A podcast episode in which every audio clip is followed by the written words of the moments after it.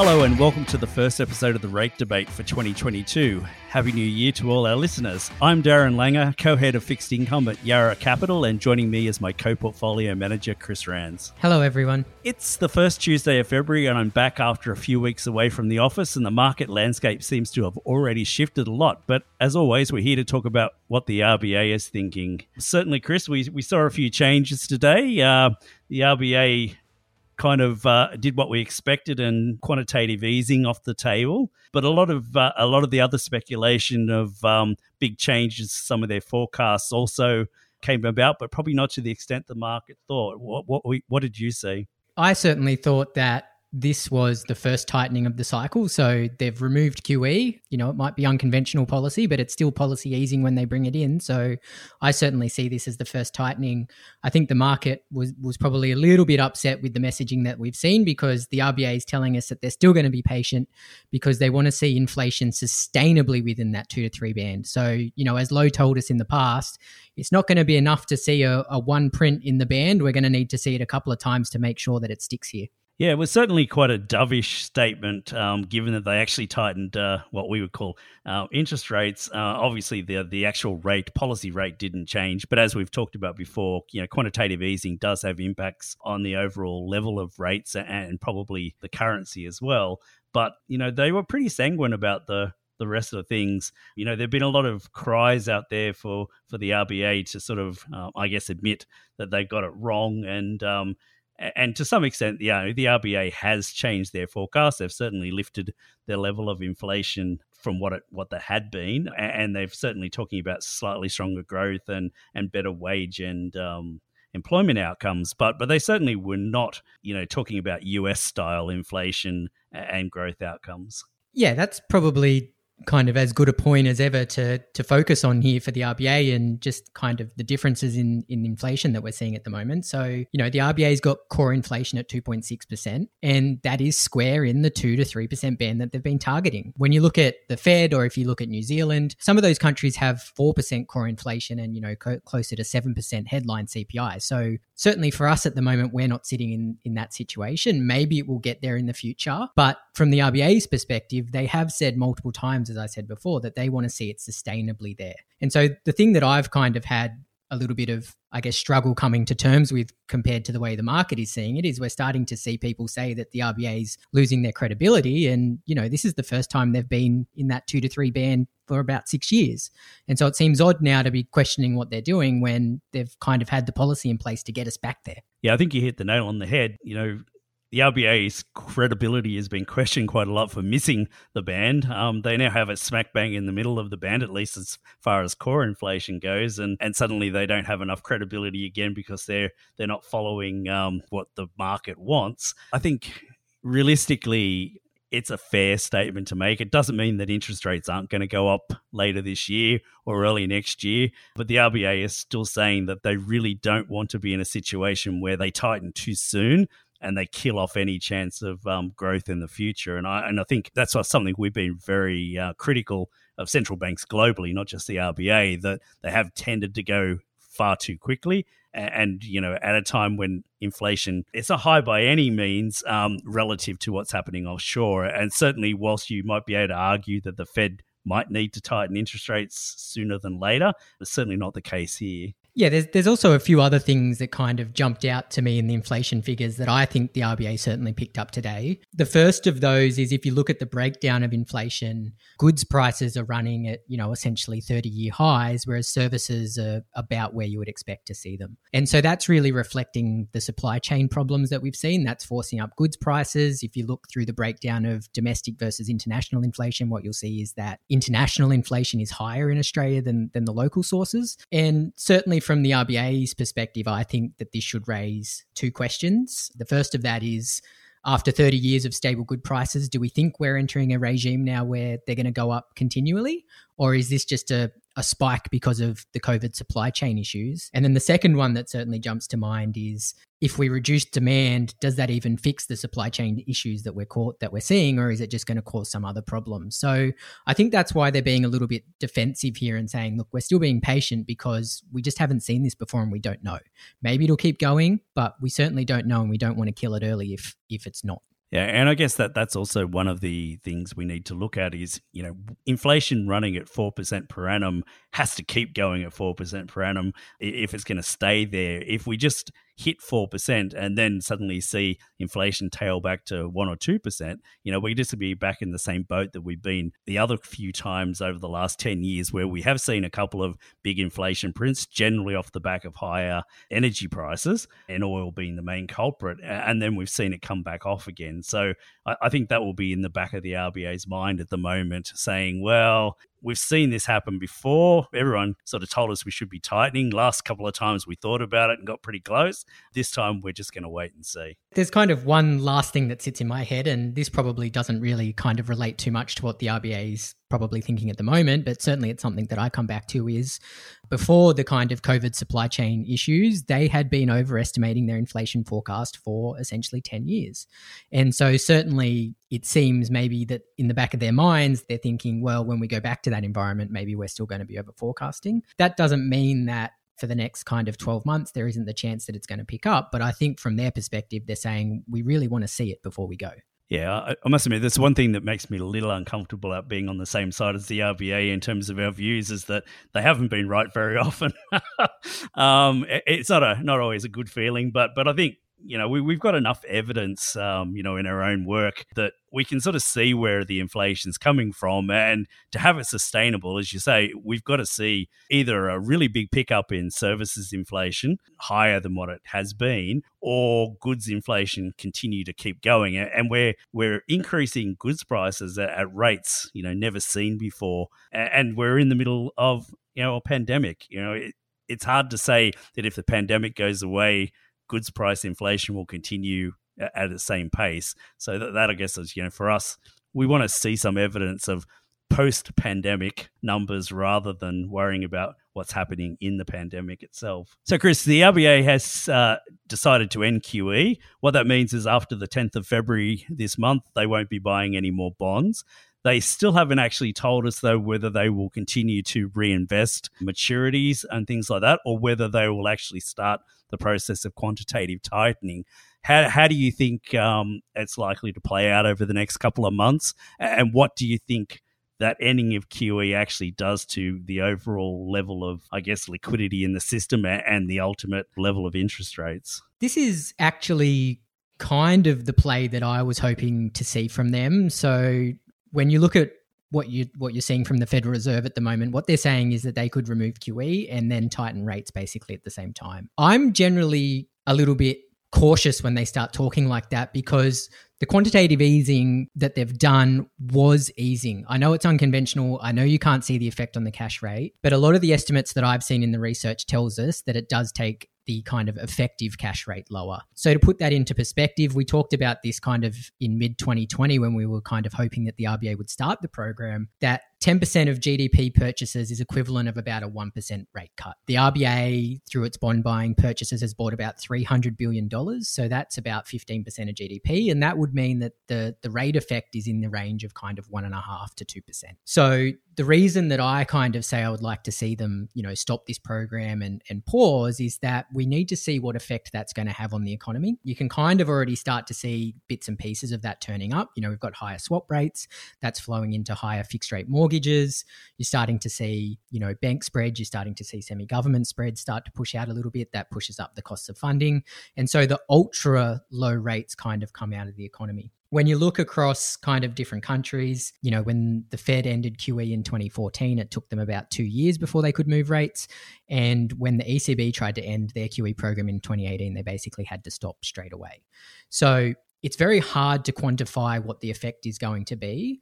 But I think when you're looking at it prudently, you know, the, the best approach is probably end the program and then let's reassess in three to six months' time if we've caused any problems because we know rates are probably going to back up a little bit, especially in spreads, and that's going to cause higher borrowing costs. The other thing, too, is that we're probably going to see a few other central banks doing the same thing. We've had a lot of liquidity sloshing around in the system. It's created artificial problems in the bond market in particular, but but you know it flows through into other markets. So when we suddenly see it's not just what, what the RBA does, but what the Fed does and what the ECB does, all at the same time in international markets, suddenly you're going to have who's the main buyer of bonds in particular, disappear. Whether that helps liquidity in the in the long run, whether it frees markets up to do what they should do, it, it's hard to know because we've we've really haven't had many years in the last 10 or 15 where we haven't had some sort of quantitative easing somewhere in the world. So it'll be a, an interesting experiment from that point of view. But, uh, and I say interesting from a, I'm not sure what's going to happen kind of view, but I don't think we really know the effects. We, we did see in the US when they tried to remove quantitative easing once before, it started to create other issues for um, the Fed in particular around liquidity and repo markets and things like that. So there's a lot of moving parts to this that people don't really understand. And we think, you know, it's not something you want to take off and then suddenly jam interest rates higher at the same time because it could actually um, exacerbate other problems that they haven't really even tried to think about yet. Yeah, and I think this probably as well comes back to, I guess, the opportunity cost of of what they're doing. You know, the the Fed, the RBA, sorry, today said that they're expecting core inflation to rise to a bit over three percent and then kind of drop down again in 2023. If that's your forecast and you've had core inflation running under the band for the you know the past six years then being a little bit slow to, to hike the rate after you end QEs, I don't think going to be a huge problem. But if you remove the accommodation too quickly and you cause problems, then you know you, you might see that inflation figure drop down far faster. And so I kind of come back to the idea of I don't know what it's going to do. It's very hard to quantify the effect, but the past has told us you need to be a little bit careful with this. They're only forecasting inflation just kind of above the band, so I, I don't think it's too much for them to kind of sweat over it at the moment. So that brings us, I guess, to the the thing many people want to know about is how is it going to affect the housing market, or will it affect the housing market? You know, we've already seen rates at least fixed rates starting to rise. Um, in some cases, as much as you know, 150 basis points. Um, that's even without the cash rate moving. You know, prices are still rising in, in December, at least. You know, what, what do you think will be the outcome for housing over the next six to 12 months? Yeah, I think when you look at the lead indicators, it's clearly going to be a, a, tougher market for prices to rise this year than it has kind of for the past 18 months. Uh, we're already starting to see a bit of softening in the, the clearance rates for the auctions. Building approvals have started to drop off, and certainly the mortgage finance figures look like they're probably peaking at the moment. So typically those things would would point to probably close to the top, um, maybe kind of six months away. But when you put on top of that the fact that 50% of the mortgage market was going through fixed rates and they've backed up 1%, it probably means we're a little bit closer than we expect. If the RBA is as patient as they claim they're going to be, then I probably wouldn't see too many problems for the housing market, a slowing but potentially sideways. If they kind of start hiking rates aggressively in the second half of this year, that's probably when I'd become more concerned. So, Chris, it seems a bit ludicrous, I guess, to me to think that quantitative easing coming off. You know, we, we've said that it was quite a, a large percentage of GDP. A lot of that has flowed into housing, not just from the level of interest rates, but just the availability of cash that people have. You know, are we being a little bit, um, I guess, cute in saying that house prices will stay flat to unchanged unless we get a rate hike? Or do we really think they should be coming off a little bit more, even without a rate hike? When I kind of calculate the cost of finance on a house with interest rates where they are, I still think housing is relatively affordable. So if rates stay down here and the fixed rates are able to stabilize, maybe the Sydney and Mark Sydney and Melbourne property markets that have had kind of the most most froth in them come under a bit of pressure, but places like Brisbane, Adelaide, Hobart, where it's not quite as expensive, probably hang in there quite well. Once you start pushing rates up above kind of 1%, that's when the metrics that I use kind of start to come under pressure. And, you know, house prices have risen 30% from a, a 1.5% fall in the cash rate. So I think it does stand to reason once we start moving them higher, we start to see that pain. But certainly with where interest rates are at the moment, it still seems affordable in terms of debt to income ratios and those types of things. Yeah, I guess the the other thing to take into account is that if we do start to see some pickup in wages, you know, people's capacity to borrow probably isn't going to change dramatically unless rates do go up. So it's something to keep an eye on. Obviously, you know, rates affect the ability to to pay interest, but they also affect the the amount banks will lend to people. The level of housing prices are a function of available finance. So it's probably unlikely, as you say, QE will have a huge impact on on that ability to borrow and, ultimately house prices. But certainly, you wouldn't expect to see prices, you know, rapidly rising from here, which again may take some of the froth out of the investor market as well. So, so I guess if we put down our crystal ball and we look a little bit further out, some of the reasons that we think the RBA might want to be a little bit cautious,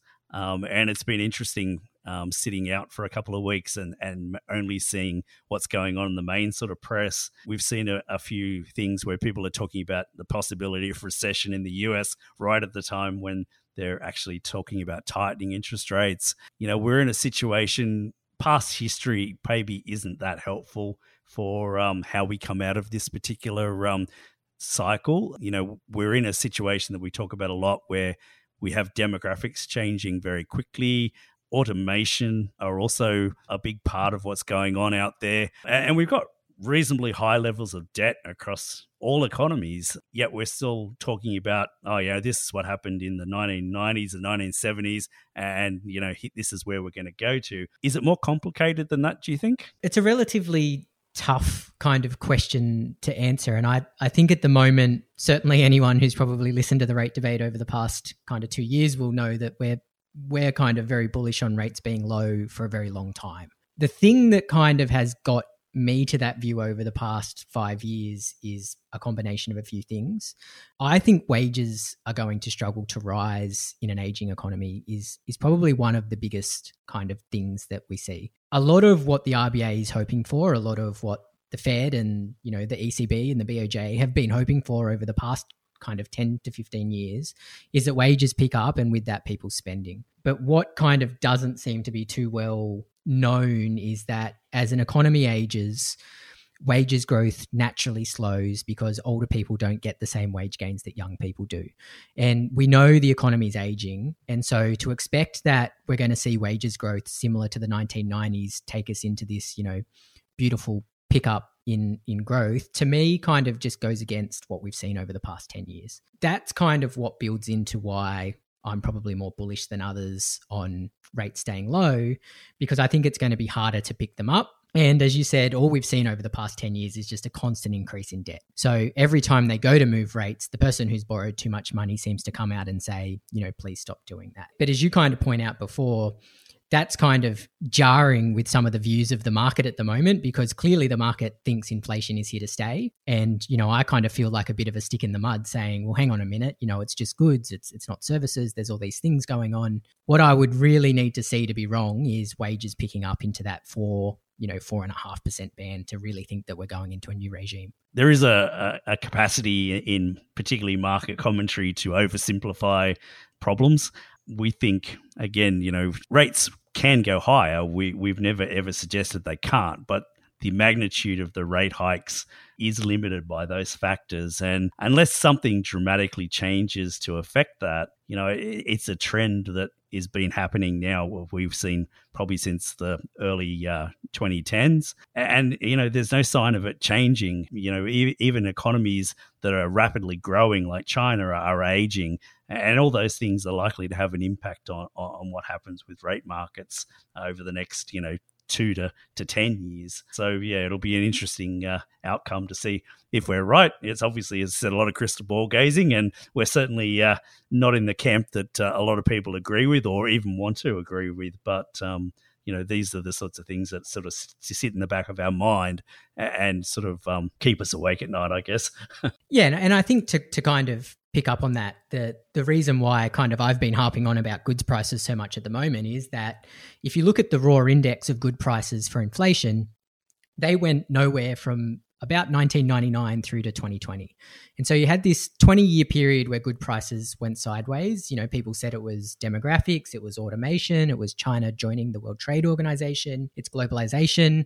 And then when COVID hit, suddenly goods prices have risen 15% in 12 months. It's a little bit complicated for me to say, well, this inflation's going to be here forever when the thing that is driving it was something that was in a very kind of sticky trend, not going anywhere for reasons that we kind of understood. So, again, that's probably not quite as sexy to say inflation's here to stay, but I, I think that's the big thing that the RBA needs to grapple with here. How real do you think this is? If it's a new regime, then rates are going to go much higher.